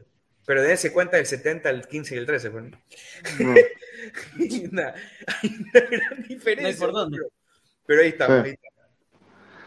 Bien, pues eh, la actualización del fútbol ecuatoriano en Dame Gol América. En Chile están pasando muchas cosas, Miguel Relmuán. Al clásico, ¿a quién le van? Espérense, yo no, a, mí ah, no a mí no me van a torear. A ver, el clásico, ¿a quién le van? Ya, el señor Harold Cárdenas, como es un sufridor pitufito azul, le va el Emelec. Ya, ya cállese usted. Emelec, Emelec. Vamos con Además, me pasaron un dato que estoy averiguando sobre una historia de Emelec y Millonarios. Pero ah, sí, hay un montón. ¿Sabes qué, eh, Harold? De hecho, Barcelona tiene una historia con Millonarios. Cuando Millonarios era el, mejor equipo del mundo, Barcelona fue el que le quitó la victoria. Millonarios del Dorado, sí señor, yo tengo ese partido clarísimo porque era el equipo de, la década de los 40. Del argentino no Estefano, ¿no? lo recuerdo no, obviamente. Del argentino de eh, Estefano estaba ahí, creo, ¿no? Alfredo Di Estefano, la sabeta rubia que estuvo en ese Millonarios del Dorado que paseaba por todo el mundo. a Millonarios le dicen los embajadores por eso, porque era el equipo que salía por todo el mundo representando el país y se le denomina el embajador. Ok, esperamos un segundo. Relmuán, ¿amarillo o azul este fin de semana? Amarillo. Joaquín. Amarillo. Ah, par de maricas están que me juegan nomás porque soy. Bueno, les voy a creer. Les voy a creer, les voy a creer. Ahora, yo les digo algo, ¿eh? Yo les digo algo. Para mí mm. gana Melec el fin de semana. Anótenlo. Yo les digo.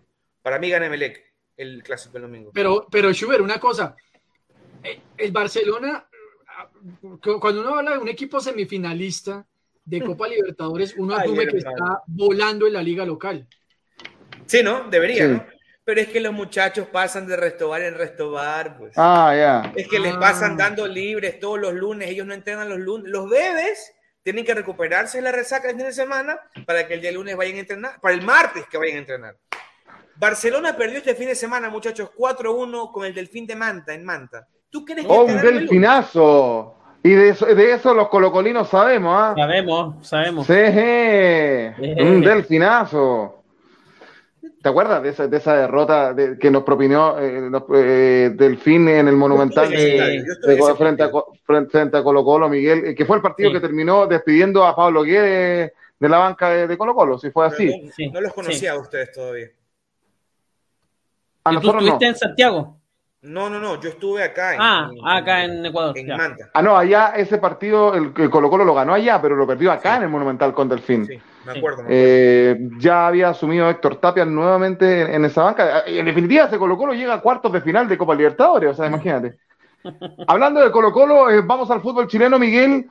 Eh, terminó la, la siguiente fecha, en la vigésimo séptima fecha del fútbol chileno donde se dieron varios resultados con este último partido que quedaba por jugar de Unión La Calera Cobresal, lo gana Cobresal 2 a 1 como visita a un eh, candidato al título, Miguel.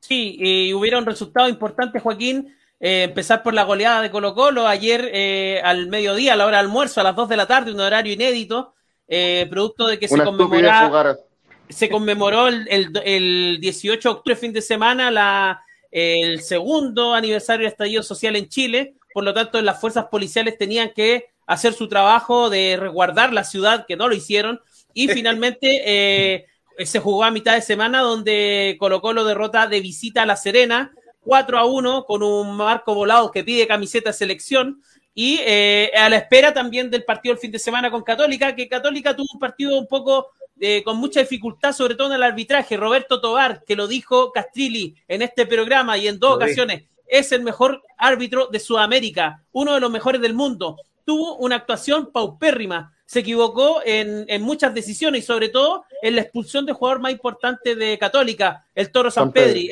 al cual le muestra una segunda tarjeta amarilla por un supuesto codazo y salió a hablar de aquello eh, Castrilli, dijo, le da la razón a la UC, dice San Pedri no hizo nada y los jugadores están simulando, los jugadores chilenos están acostumbrados a simular algo que me parece eh, importante, interesante y, es realista el tema. También Roberto Tobar salió a hablar hoy día en la prensa chilena, dijo que estaba arrepentido.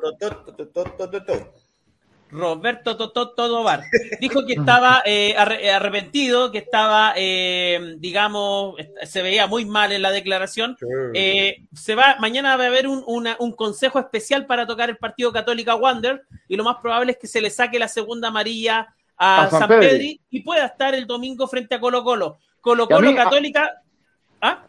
A mí me quedo dudas también la, de la Narva. Para mí estuvieron mal expulsados los dos jugadores. Y a mí me da una rabia tremenda esta situación porque se presta para malos entendidos, para que vengan a decir, eh, ay, como dice eh, Schubert, ay, es que a Colo Colo siempre lo ayudan y por eso que...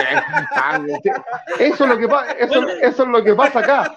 Ricardo Lunari dijo, Ricardo Lunari dijo en sus redes sociales, entréguenle la copa a Colo Colo ya. Así es, equipo corrupto, no mentira, te jodas, es joder, es joder, Te hizo mal vestirte con una polera azul. Oye, es una mufa que hago, es una mufa. Tengo mis cábalas, oye, yo uso cábalas, aunque no lo creas, yo uso cábalas. Que les voy a enseñar, ustedes sigan hablando, yo voy a buscar la foto que tengo con la gente del MLE para que vean que no es joda, que me quieren la gente azul. Dele, dele. Bueno, y, y, la Universidad de Chile que hoy día cae eh, en Rancagua frente a, Palestino 1 a 0. La U de los últimos 18 puntos, muchachos, solamente ha ganado uno. Eh, realmente está en una crisis el cuadro azul. Yo creo que ya no da más eh, la, esta, esta época de dirección técnica del Huevo Valencia. Me parece que lo están sosteniendo netamente para que llegue los nuevos dirigentes, el nuevo consorcio que se va a hacer cargo de, Azul Azul.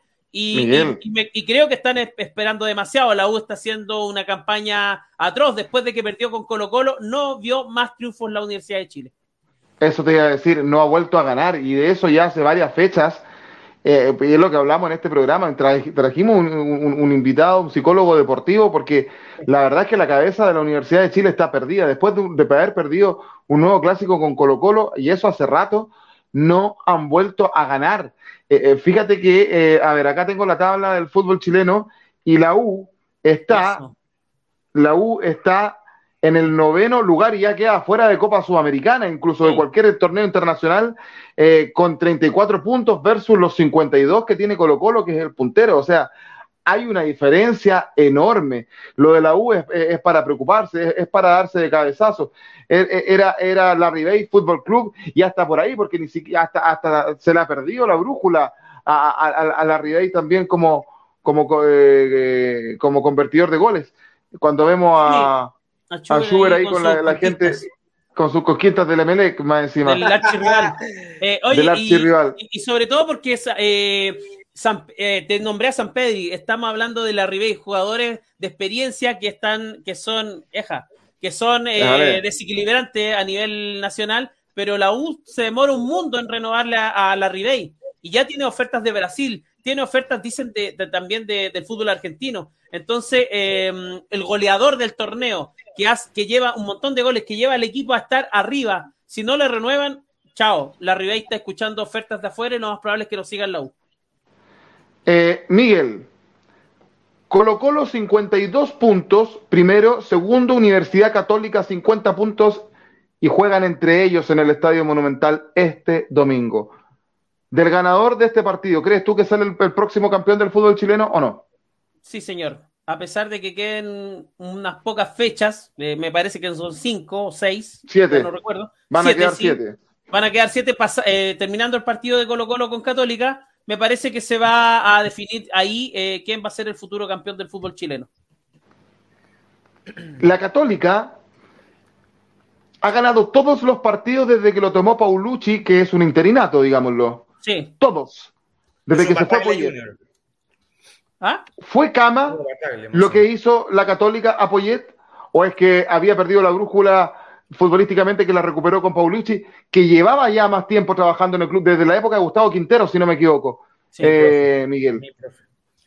Sí, eh, eh, realmente da para pensar, Joaquín, porque es, impresionante que un equipo que no tenga resultados de, le cambie el técnico y no pierde más. No perdió más, está invicto. Entonces, ha ganado todos los partidos, ni siquiera. Ha ganado todos los partidos, ni siquiera empatado. Entonces, tiene tabla perfecta, es el mejor de la segunda rueda, el mejor equipo de la segunda rueda, eh, sobre Colo Colo. Y eh, finalmente, me parece que lo de Paulucci ya eh, va a ser casi histórico, porque está alcanzando niveles de, rendimiento de un debutante que son, ya pasó la, digamos, la mínima. Miguel. Sí. Yo, yo quiero hacer una pregunta al aire porque necesito hacerla mi mente futbolera me, me, obliga a hacerla. Yo necesito que la señorita Ivana Castillo comente qué, equipo quiere que gane el fin de semana, porque yo voy a estar o feliz voy a estar lanzándome el piso nuevo acá en San Borondón. Así que la pregunta, ¿Barcelona o Belén para el día domingo? ¿Qué? Dígalo, señor, tenga el pantalón. Que no vaya a ser como Charlie García, ¿no? a ver, Barcelona o Emelec, señorita Viviana Castillo, por favor, la leo vamos, a, leer a, Viana Castillo. Para ir cerrando el fútbol chileno, eh, Miguel Relmuán. Se dice que estaría muy cerca en Colo Colo de renovar a Emiliano Amor. Lo de Colorado Gil, lamentablemente para los hinchas colocolinos está muy difícil por su alto costo, pero se dice, y esto es lo más relevante, es que Gustavo Quinteros... ¿Cómo? ¿Gol de Nacional? Gol de Nacional. Uno ¡Vamos! En el global, tres goles a dos y con esto está clasificando a final de Copa Colombia. Ese es mi club. Con mi verde del alma, mi verde. Eh, Deportivo Pereira. Contra Deportivo Pereira. Se dice que Gustavo Quintero se estaría renovando contrato Miguel Relmuán hasta diciembre del 2023 en Colo Colo. ¿Qué hay de cierto en eso?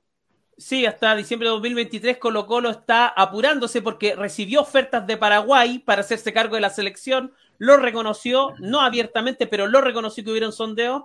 Gustavo Quintero realmente ha hecho una revolución en Colo Colo, lo salvó el descenso, hoy día lo tiene muy puntero en el torneo local y es el equipo más vertiginoso del fútbol chileno. Eh, ha, renovado una, ha, renovado una, plantilla tremenda y realmente Quintero eh, se le queda un proyecto a largo plazo a largo plazo. Y en el estadio La Portada de La Serena ayer, jugando de visita, los pocos hinchas de Colo Colo que habían, le estaban cantando a ¿ah?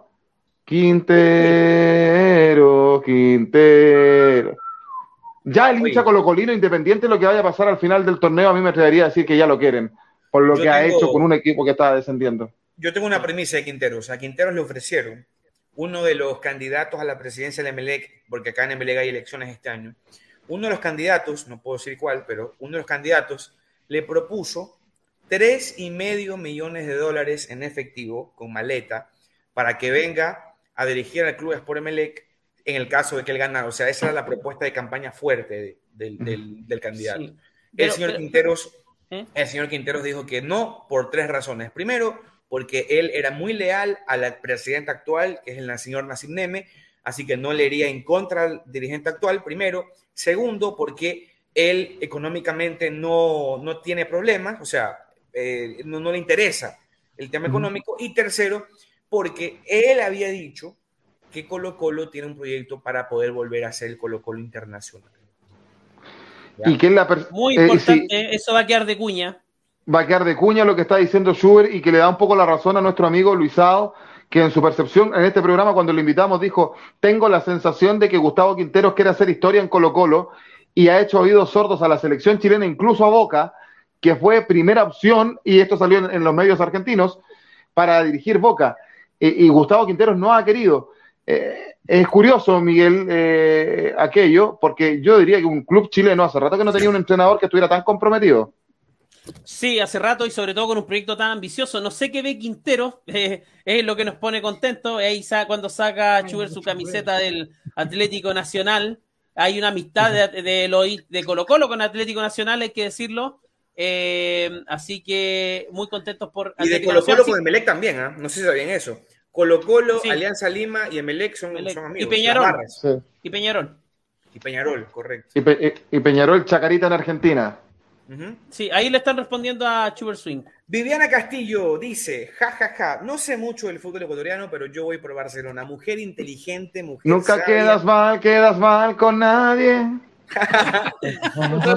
Viviana es una mujer inteligente. Al gran Jorge González, por supuesto. Sí, sí. En bravo, que me pongo nervioso. Vaya, meten. Vamos, estamos terminando el programa del día de hoy, muchachos. Eh, la, verdad que decíamos, le vamos a montar una incidencia. ¿De qué vamos a hablar hoy día? Siempre hay algo de qué hablar, siempre el fútbol nos entrega cosas. Oye, eh, nosotros, eh, ¿cómo estará antes de, cómo estará yo? A mí me pregunto cómo lo debe estar pasando yo. está como ratón en balde, mijo, ahí nomás. Ahí nomás, papá, ahí nomás. Está dando como a control de play. Yo digo porque el tipo está en la playa, yo digo porque el tipo está en la playa y la, y la ola lo arrastra, por eso digo. Ah, por eso, ya. Oh, tú, está buena esa, no la había escuchado nunca. Si yo escucha esto, nos va a pegar una. Pues vamos a comprobar si el hombre ve el programa, si nos dice algo en el audio. En el yo, creo que no lo, yo creo que no lo está viendo, no, aquí está en otra cosa. Después lo ve. Por Dios. Después eh, puede ser que sí. Don Schwarzschild, que tenga un excelente fin de semana. Chicos, un placer enorme para mí conversar con ustedes siempre es un placer con mi gran camiseta. Ya tengo que comprarme otra. Ya, bueno, este año que vuelvo a las tierras cafeteras voy a comprarme una, lo prometo. Bueno, cuando venga a Bogotá le digo en dónde queda la tienda de Nacional aquí en Bogotá. Oye, me imagino que como hacerse socio adherente internacional, ¿no? Voy a hacerme socio. A mí me gusta hacerme socio de lo, Es que yo de Nacional poco nada sé, pero supongo yo, porque además, si algo tienen estos equipos, es que la comercialización y la fidelización de hinchas es muy buena. ¿Sabes que ser socio vitalicio, de, oh, perdón, ser socio adherente del Barcelona Sporting Club te cuesta 5 dólares internacional? 5 dólares. Bueno, Colo Colo, está haciendo...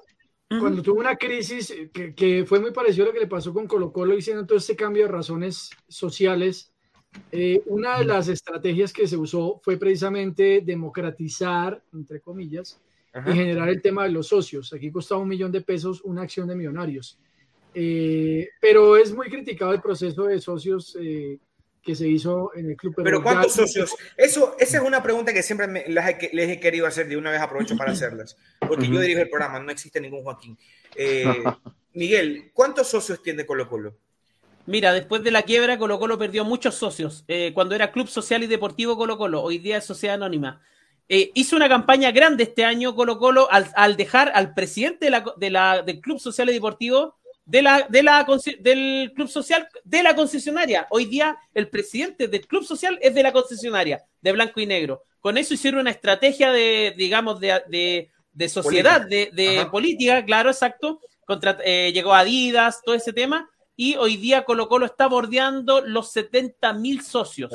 Eh, al día, al día. Pero ojo, al, oh, eh, al, día, socios al día 70 mil, pero ah, hasta hace unos par de meses, hasta hace unos par de meses, no eran más de 20 mil socios y no al día. Por, por el tema este de la, de la quiebra. Pero, pero, Miguel, 70 mil es como, como, para llenar todo el estadio, pues loco. Sí, lo que pasa es que eh, hicieron una, también un cambio. Yo me hice socio también hace poquito, yo no era socio, yo me inscribí hace poquito. Qué malicia, por Dios santo. Lo primero que tu viejo tiene que enseñarte es el socio con maestro de ser. No lo es. no lo es, nunca se ha inscrito como socio, así que... Lo, que... pasa es que también había una política nefasta de ser socio porque era muy caro ser socio. Eh, había que ah, pagar cerca de 12 mil a 13 mil pesos mensuales. Hoy día ser socio de Colo Colo te, te cuesta 3 mil pesos chilenos que deberían ser aproximadamente eh, eh, como 4 dólares, por ponerte un número, 4 dólares al mes. sale no, acá, acá en Ecuador es dependiendo del club. Por ejemplo, Barcelona es el equipo que tiene más socios. Tiene, creo, 30, no, 20 y pico, pongámosle ya, al día. Y de estos socios, lo que tú haces es, por ejemplo, acá existe el socio que es el común, el frecuente. Tú pagas dependiendo de la localidad que quieres. Ya, el más barato es general, te cuesta 15 dólares. Ya, de ahí viene eh, tribuna, que son 20 dólares palco, 25 dólares, adicional suite, creo que son 30, 35 dólares. Pero, pero, eso, es, otra cosa. Eso, es el tema de los abonados. Es el tema de los abonados. es que acá no hay abonados. Acá el, ah, socio, el socio tiene el acceso al estadio. Ah, bueno, aquí es diferente porque aquí, por ejemplo, Harold Cárdenas puede no ser socio de Millonarios, pero comprar el abono para la asistencia al estadio ah, para el torneo. Ahí, es, hay una diferencia. Porque, por ¿Cuánto te cuesta? ¿Cuánto te cuesta mm. eso? Eh, en Colombia el abonado mínimo está, el más barato está en 500 mil pesos. Mm. Y ya el más costoso está más o menos en 1.200.000 pesos. Pero estamos hablando de todo el año, ¿no? Estamos hablando del semestre.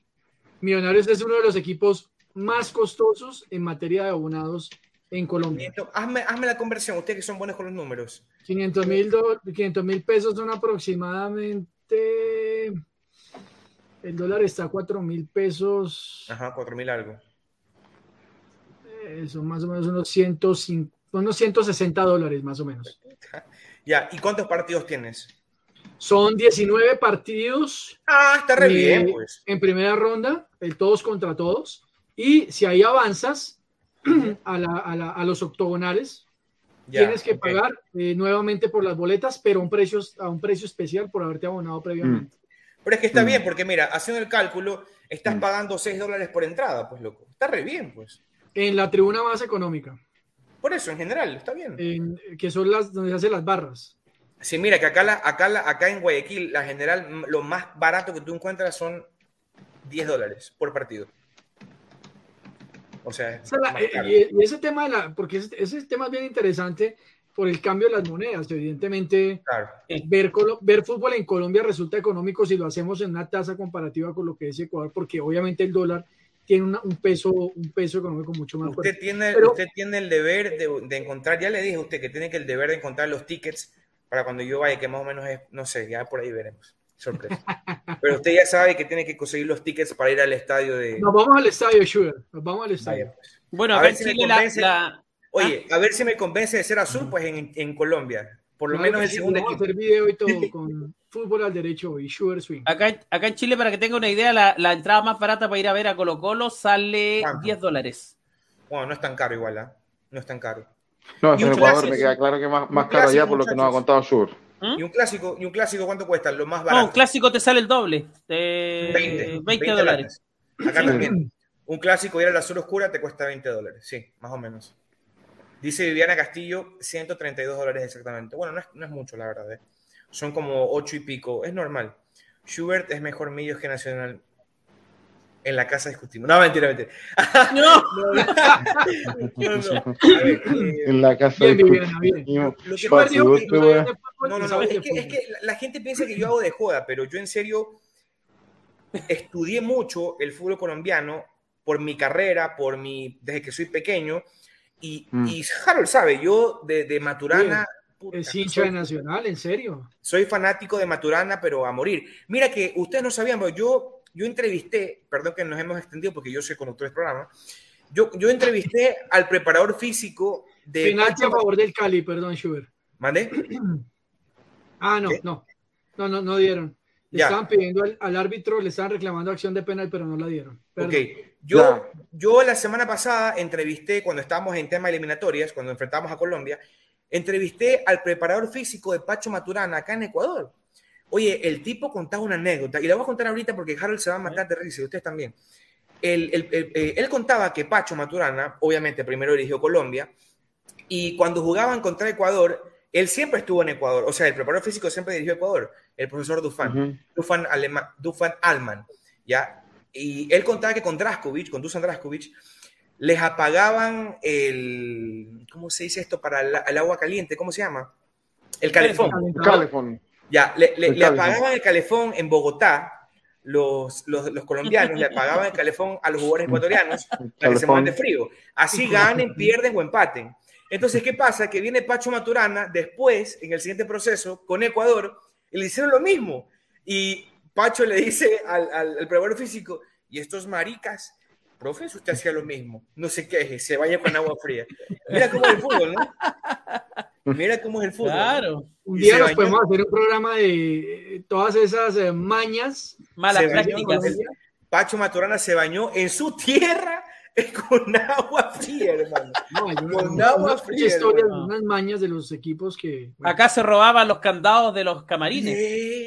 Eso es más, eso es más creativo. Sí. A ver, vamos a darle el paso a Joaquín para que pueda, por favor, hablar. Que está muy para que cerremos el programa, muchachos. Eh, hay los últimos comentarios, ya no hay más, más comentarios. Sí, por acá dice Sheila, ya te vamos a leer a Sheila Joaquín, ya te vamos a leer. Sheila dice, gracias por el programa y más para Joaquín. Feliz fin de semana, mi príncipe, te dice. Muy bueno, está. Sheila Muy bien. Prospel. Pero no dice mi príncipe, no, no, no, no sea mentiroso. Ella me puso por interno que te decía príncipe. ¿Qué más? ¿Qué más? Más comentarios. Eh, bueno, y ahí, ¿qué más comentarios? Esos son los comentarios que tenemos, muchachos. Ok, perfecto. Bueno, señor Joaquín, por favor, le doy el paso para que cierre como le gusta a usted cerrar siempre. Que esté muy bien, que les vaya bien, muchachos. Agradecer a todos ustedes quienes nos vieron hasta esta hora de la noche. Ha sido Dame Gol América. Un abrazo enorme para toda Latinoamérica. Chao, Miguel. Chao, Harold. Un abrazo gigante. Chao, chao, chao, chao. Chao, Chayancito chileno. El micrófono Chayancito tiene Joaquín. Chao, chao.